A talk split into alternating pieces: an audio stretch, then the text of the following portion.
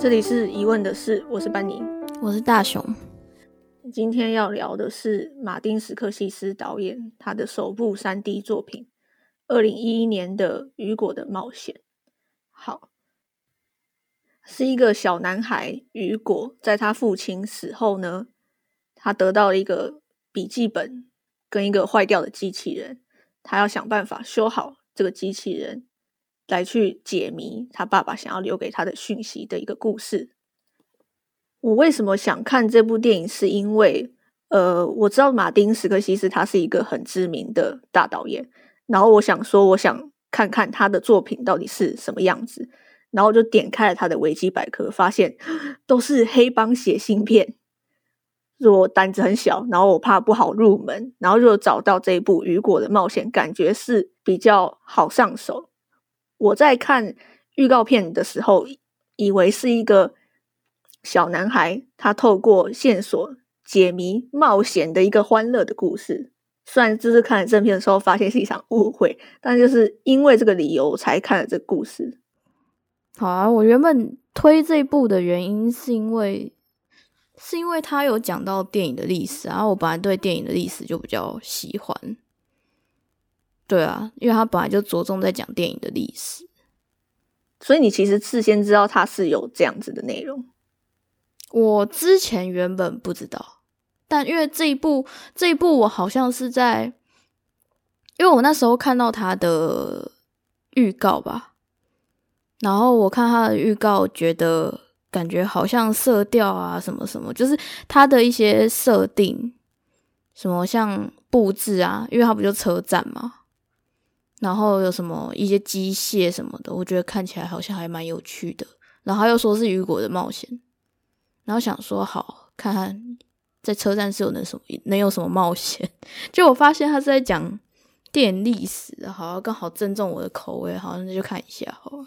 因为我是完全不知道他其实有要提那些东西，我真的就是单纯以为是一场解谜冒险。因为我其实看电影是蛮爱看，先看影评。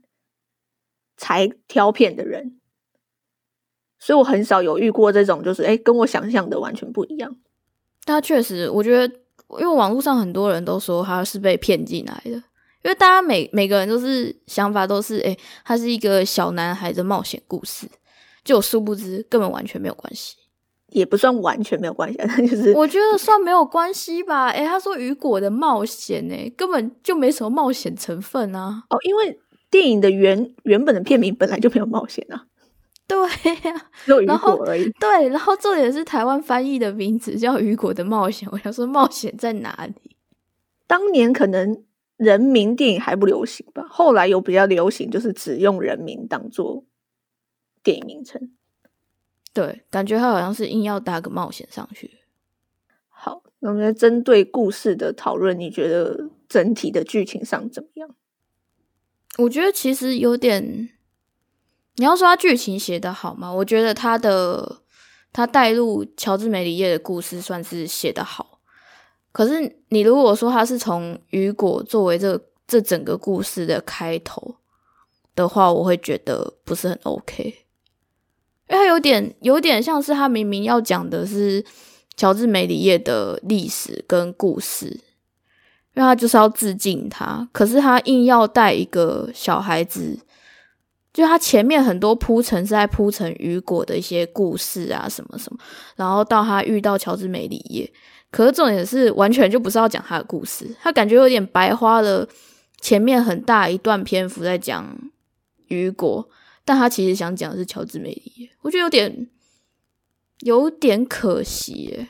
如果是我的话，我会想要看。就是你，你前面可能就直接告诉大家说，哦，我就是要讲乔治梅里耶的故事，就认真的直接从头到尾就讲乔治梅里耶的故事会比较好。我不会觉得说由雨果来出发这个故事是不好的做法。我觉得问题在于说雨果演技真的是有点恐怖，就是呃他。比较没表情的时候是很 OK 的，但是他只要有任何一点情绪上面的演出，例如说呃生气或是难过，都蛮让人尴尬癌发作的。有有有有一段我还蛮尴尬的，他不是有一段要哭吗？是哭他机器修不好那里。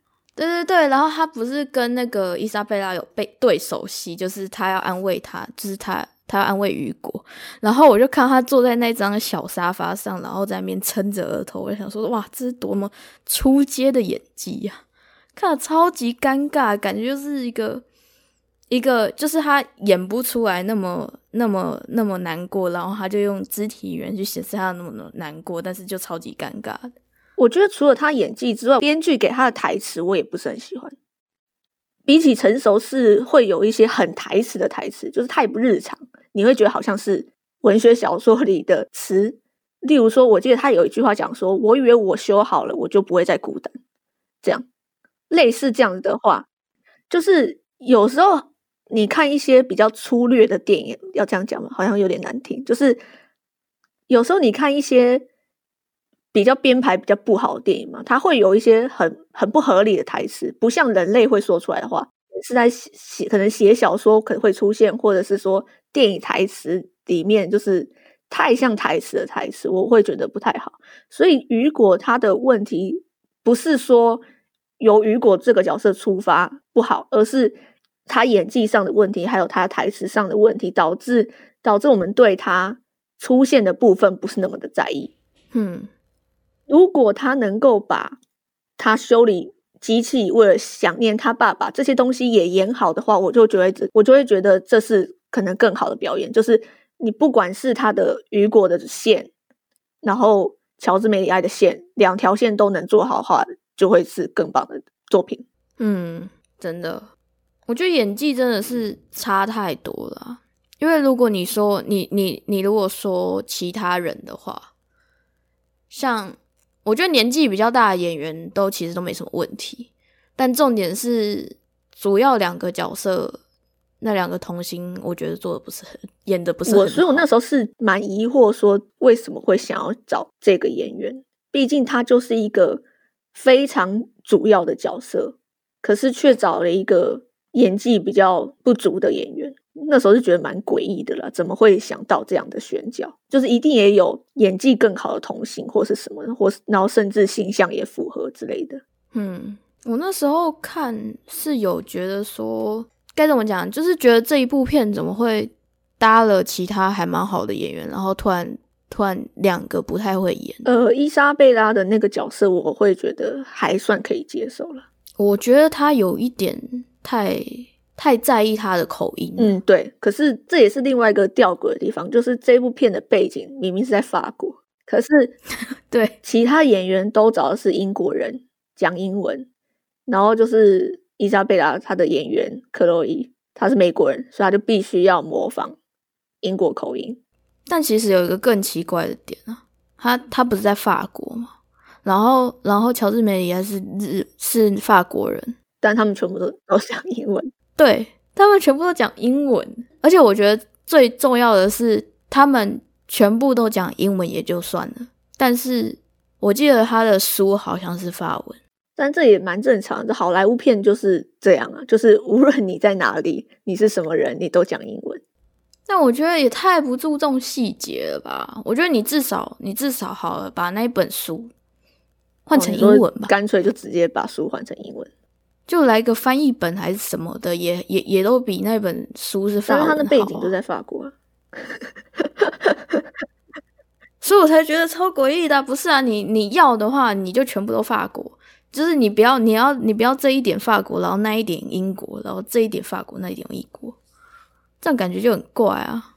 比较可怜的是，克洛伊他要讲英讲用英国腔讲英文，对我就导致他。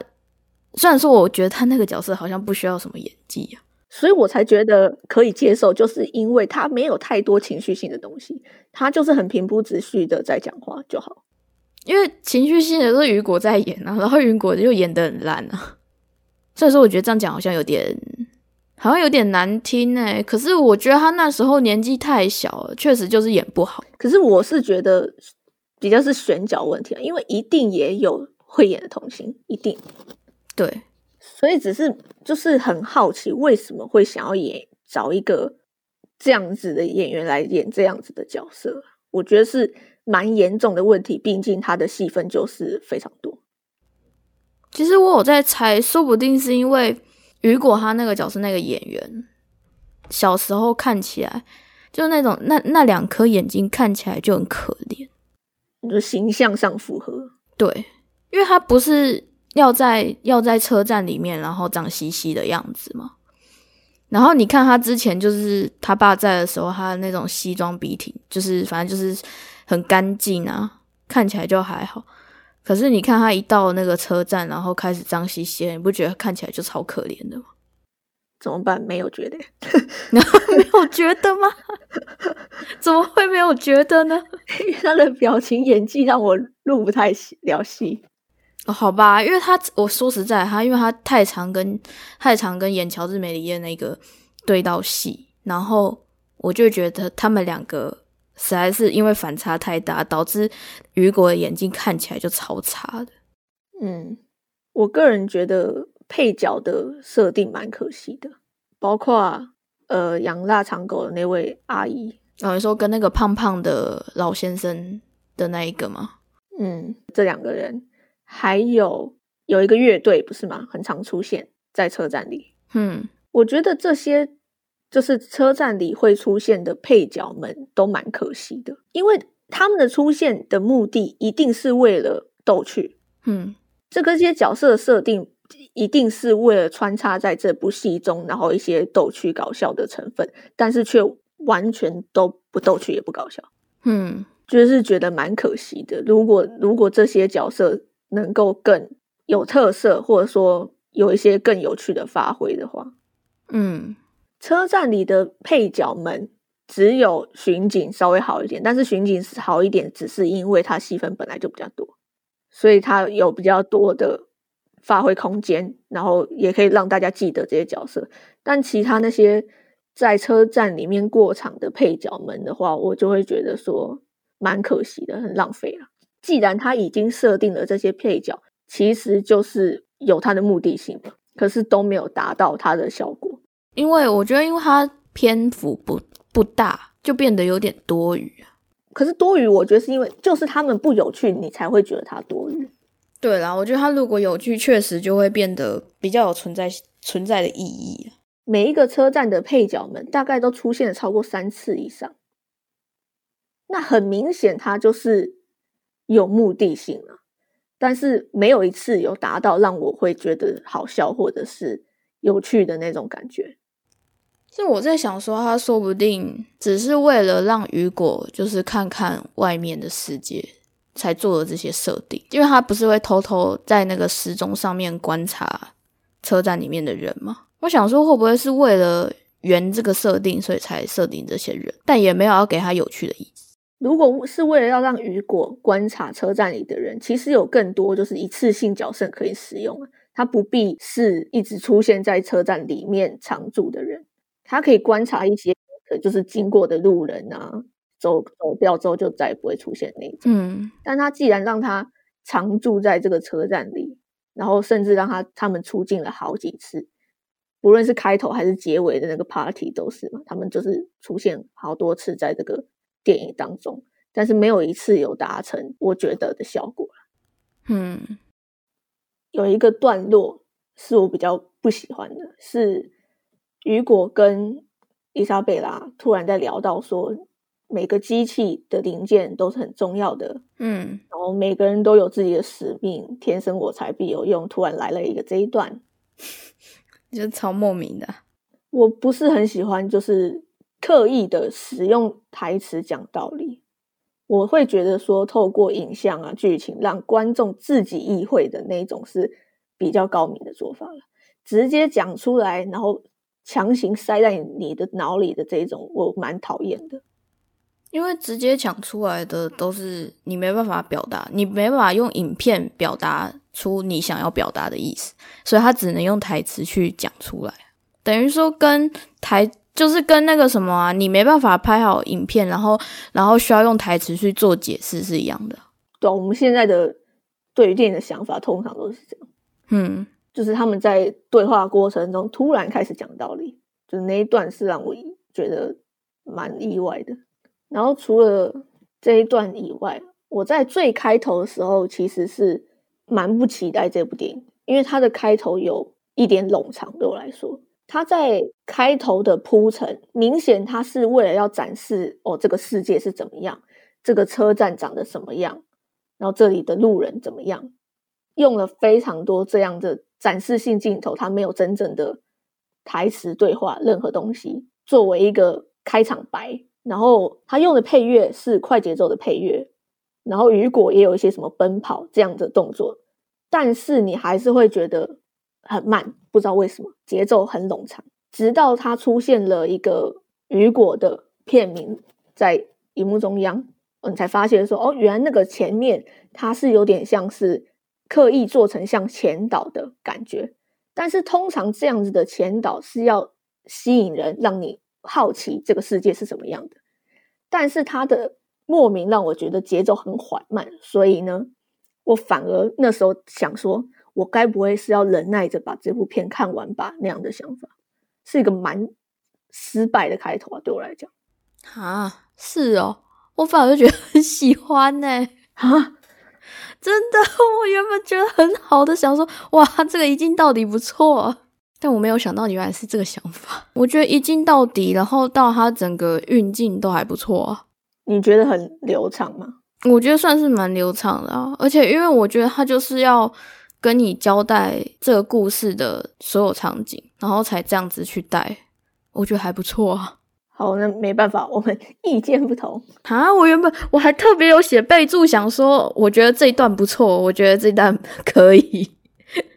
结果没想到，竟然被你一开始就被打起来。我不，我觉得很缓慢呢，不知道为什么。就是明明它的节奏也快，配乐也快，然后呢，不管是行人还是雨果本身的动作都是快，但我还是会觉得很冗长。我记得大概有有到快五分钟还七分钟左右的时间。我觉得还好，因为他就是在交代场景啊，所以就不会觉得说时间太长还是什么，就是乖乖的看他交代所有场景。我我知道他的用意啦，但是还是莫名的这样觉得。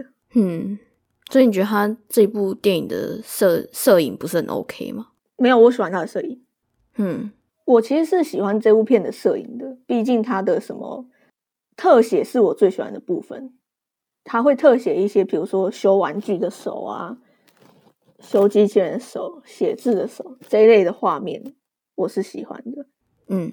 包括他在电影学院图书馆里的画面，有一整排的窗户，那光影洒下来，超级美的，我觉得。所以我其实是喜欢这部片的摄影，但是我不太喜欢它的色调。其实，哦，我也不太喜欢它的色调，我也是喜欢它的摄影，我也是觉得它特写蛮精彩的。我有记得里面有一颗那个什么啊，雨果在偷看大家的时候。乔治梅里叶那时候不是手上拿着那个老鼠吗？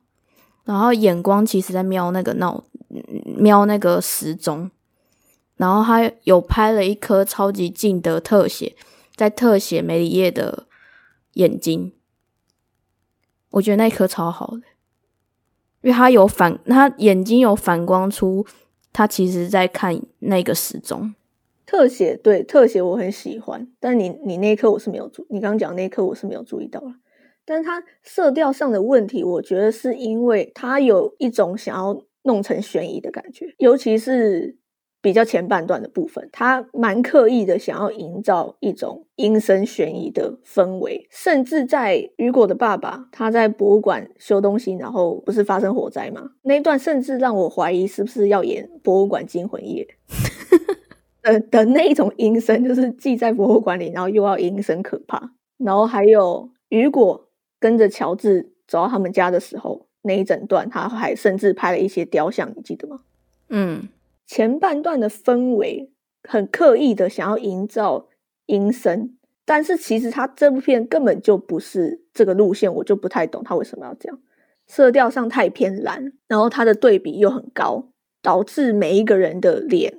都很苍白，那尤其是雨果，因为他应该本来就是冷色调的脸，他又把它弄得苍白之后，雨果的脸就苍白的很严重，这个是我觉得比较不喜欢的部分。我是有觉得他确实是过度调色，但虽然是故意的，我觉得一定是故意的，但我觉得调的太蓝了，看起来就很诡异。然后它有那种比较暖暖色调的地方，比如比如比较橘的地方，它也是故意把那些角落啊比较没有那么橘的地方调的非常蓝，看起来就不是很舒服。我知道它是有刻意营造的，因为色调当然是刻意调的嘛，太刻意到有点不好看的程度，我是这样觉得。就是比如说，就是为了为了它色调上的蓝，然后把人搞得很苍白，我会觉得太刻意了。可以不要那么过度，包括对比也是，它的色调太蓝，然后又高对比，整个画面我会有一种过度调色的感觉。嗯。那镜头，我想补充一个，就是在刚开始还在研究要怎么把机器人修好的时候，他有很多次照了机器人正脸的镜头。那时候有想说，他为什么要照机器人的正，就是让机器人眼睛是看向镜头的正脸，其实是蛮诡异的。有可能也是为了符合他想要制造阴森的气氛。但那时候有在想说，为什么要使用这样子的镜头？但是看到后面，当乔治。他开始要回忆他的过去，他要坦白他的过去的时候，也用了乔治他的正脸看向镜头的画面，从他老的时候，然后回忆过去，却切到他年轻的时候的脸，然后回忆完了以后，又再切回他老年的脸，然后就有懂说为什么他机器人是要用这样的镜头，应该就是为了做一个呼应嗯，好，那我要来讲一下，就是比剧情本身更重要的东西。嗯。我其实，在看到他们进去电影学院图书馆打开那个电影史学书的时候，就了解到说，到底这部片导演想说的话是什么。虽然我后来看了维基百科，他是写说对于乔治梅里埃的致敬，但我自己会觉得说，更像是马丁斯科西斯对电影的情书，对电影的表白。就是我透过这部电影，透过乔治这个角色，让我感觉说。是一个导演在不停的说他到底有多爱电影这件事情，像是因为我不清楚史学部分到底那些事情是不是乔治曾经说过的话，譬如说他提到乔治原本是一个魔术师，直到他看见了就是历史上第一部公开放映的电影嘛，《火车进站》，嗯，然后让他觉得说天哪，这是一个新的东西，对他来说，电影就是一个新的魔术。可以让人产生梦想，因为哦，所有人都知道魔术是假的，但是你还是会觉得魔术很厉害，对吧？然后电影也是，所有人都知道那个是在演，是一个假的，但是大家还是会对电影产生感情。嗯，所以他呃后面开始提到乔治他曾经发生的事情，回忆乔治他拍过的电影，都会让我感动，说啊，马丁真的很爱电影这件事情。所以比起雨果的故事。回回思念他爸爸，修他爸爸的机器人，等等等，对我来说都没有这个故事里导演想说的话来的感人。嗯，我就是因为这样，所以才觉得雨果的故事还蛮多余的。因为精彩的部分就是后面他开始讲乔治梅里耶的一些过往跟历史。我觉得他最厉害的是他把乔治梅里亚一些什么，他一些经典的作品直接。重新演出来，因为他有他有那个影片可以做参考，所以他就直接演出来。我觉得这一点还蛮忠实于重现那些东西的。但我觉得，如果你把雨果完全抽掉，你你直接讲一个乔治梅里埃他的生平，一定不有趣啊，对不对？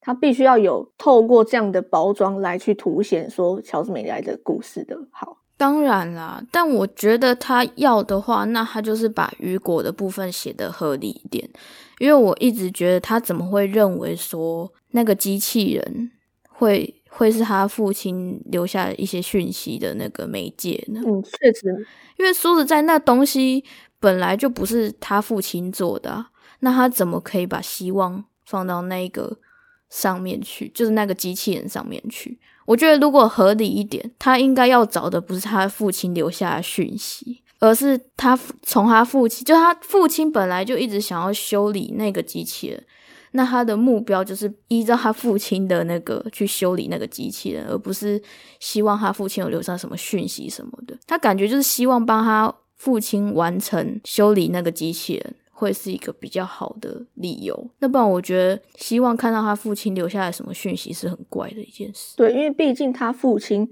没有直接的跟他说，我在这个机器人里藏了一些讯息，告诉给你。他父亲并没有提过这件事情，是是雨果他自己的猜想。那个机器人是他跟他父亲剩下来的唯一一个连接嘛？所以，对比较合理的解释，其实是说他为了要完成他父亲没有完成的事情，会是比较好的一个讲法了。这样子也比较合理啊。那不然哪来的机器人？就是，而且我觉得很奇怪的是，因为他那个机器人在他爸过世之前根本就没有修好啊。那他怎么会认为他爸可以留讯息在那个机器人上面？他可能也不知道那个机器人是哪来的吧。嗯，因为他父亲并没有跟他提说，哎，有吗？有这段吗？有，他有提说他是在一个被遗弃的博物馆捡到的。因为其实雨果的冒险它是有一个原作小说，但是我呃，因为我没有看过原作小说，所以我不确定说他是不是照着原作小说的编排。嗯。就是我我没办法确定说他到底那个是不是真正的乔治，或者说那个是不是真正的原作。对我来说，就是马丁·斯克其实想说的话，就是把这个一些他想要表达的东西塞在包装在这个故事里，变成他想说的话。嗯，你有发现马丁·斯科西斯还客串了一个角色吗？我有发现，我那时候看到的时候笑出来。有啊，帮他们拍照的那一个，对，照相师傅。因为我其实。并没有看过很多马丁·斯科西斯的电影，除了这一部《雨果冒险》之外，就只剩下他最新的一部作品，去年的《爱尔兰人》。然后除了这两部电影以外，对他的印象就是常常出现在新闻里，就例如一些他在他他他说漫威不是电影啊，是游乐园。嗯，然后我看过他的一个《爱尔兰人》的幕后花絮，类似访谈，他有提到说，他有表露出他很不屑。拍戏靠绿棚，或者是说身上穿那个追踪器那样子演戏，他觉得很好笑。那他呛到很多人哎，然后包括他最近的，因为疫情的影响，他有出来声援，跟其他导演出来联署声援电影院。然后他甚至还有提说，他不太喜欢电影变成一种疗愈食物。对他来说，电影是一种比较艺术性的东西，不是一种大家拿来娱乐消遣。就是看完这部片，跟那就是我刚提过，我曾经看过他的新闻，会让我觉得说他真的是一个很爱电影的人。嗯，那你刚刚说的那个，就是他骂到很多人，他应该也不在乎了。说实在，他已经，我就讲难听一点，就他已经大为到他是大佬的程度，所以他根本就不用在乎其他人想法。他还是有呃，其实他有出来解释，就是在他一开始说他。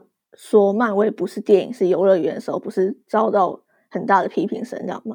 他有出来解再解释，用了一种，因为当时他那个是用一个比较短的话被大家大量的传播，所以他后来有一个声明，嗯，一个比较长篇大论的声明，在解释说为什么他这样讲，嗯，因为呃，因为我英文本身也不是很好，但是我后来有去查他的电影。在英文里的电影其实有分好多种，有最通俗的叫做 movie，嗯，再来是 film，再来一个比较学术性、艺术性的用语叫做 cinema，嗯，所以他指的漫威不是电影，是那个学术型的电影、艺术型的电影，所以我会觉得说他讲的也蛮情有可原的，嗯，因为对他来说拍电影不是疗愈事物，他不觉得拍电影、看电影是一个。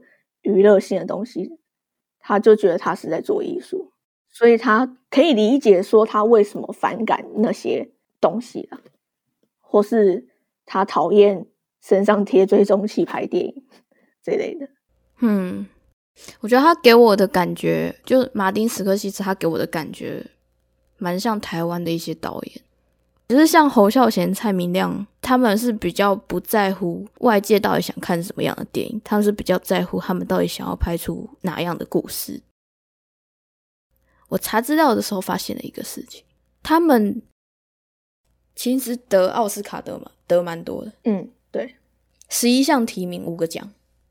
然后有最佳摄影，对我也是蛮喜欢他的摄影。然后最佳视觉效果、最佳音效剪辑、跟最佳混音，还有最佳艺术指导，确实摄影跟艺术指导，我觉得还不错，因为我还蛮喜欢他的服装，然后还有还有那个他们的布景的，嗯，然后摄影本来我就觉得不错，因为他特写真的是拍的非常好，用很多小特写去堆叠出一些感情什么的，我觉得是蛮好的。然后最佳音效剪辑，我后来找到他那个音效师啊。我之前看过他的其他几部《魔戒》的首部曲跟《魔戒三》，结果两次都获得奥斯卡最佳原创音乐。然后就《魔戒三》还有另外一个，他又又获得也一样是获得奥斯卡原创歌曲奖，有个变态的，他光《魔戒》那几部就全部都获奖啊，结果他这一部又获奖，有个变态，好厉害的人。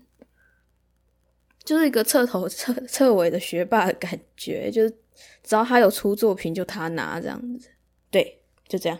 我只是特别想表达一下，他之前，嗯，就这样。虽然说这一段应该到时候会被直被我直接剪掉，你自己受不了。我最后讲一下，整体来讲，就是比起他的主线故事本身，我更喜欢。我从这部片了解到，说导演他是怎么样的想法，那些东西让我觉得更那些东西就是比较让人会感动，跟觉得更美好。那我们就要来一个评分的环节，满分十分。哼，好，来吧。我先吗？你先。我还蛮犹豫，其实这次的打分让我蛮犹豫的，我不知道要 有什么样的标准来评分。我。我也是有点犹豫啊，因为如果想要算想要算乔治梅里耶那一段的话，我想要给他九分。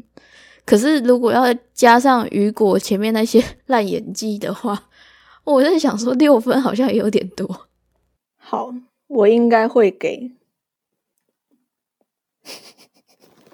好障碍啊！可以来给，我应该会给七分，就是好的部分我很喜欢。但是坏的部分我也很讨厌，所以大概加权之下大概是七分的成绩。你呢？我七点五，因为我刚刚直接平均了，前面六分，居然还有点五，后面九分，怎么样？我就是点五，我就直接十五除以二，好学术性的成绩。好，那前面真的太烂，我前面真的是分数太低了，后面就算再好也没办法比过前面的烂 好，所以今天我们的成绩是。七分跟七点五分，居然比他们还要好，吓到我！好，有吗？他们我给打八分呢。哎，哦，对，我是一样的七分，所以是我的问题吗？嗯，你会不会以后都七分？应该是，应该说，因为这两部片不太一样，因为他们我是觉得没有大好，没有大坏，但是雨果的冒险是大好又大坏。所以就抵消之后，就变成一个平均的结果，就是对我可能给分会是平均，我会给到七分这样子。嗯，好，那今天的讨论就到这边。我是班尼，我是大雄，谢谢大家的收听，拜拜，拜拜，拜拜，拜拜。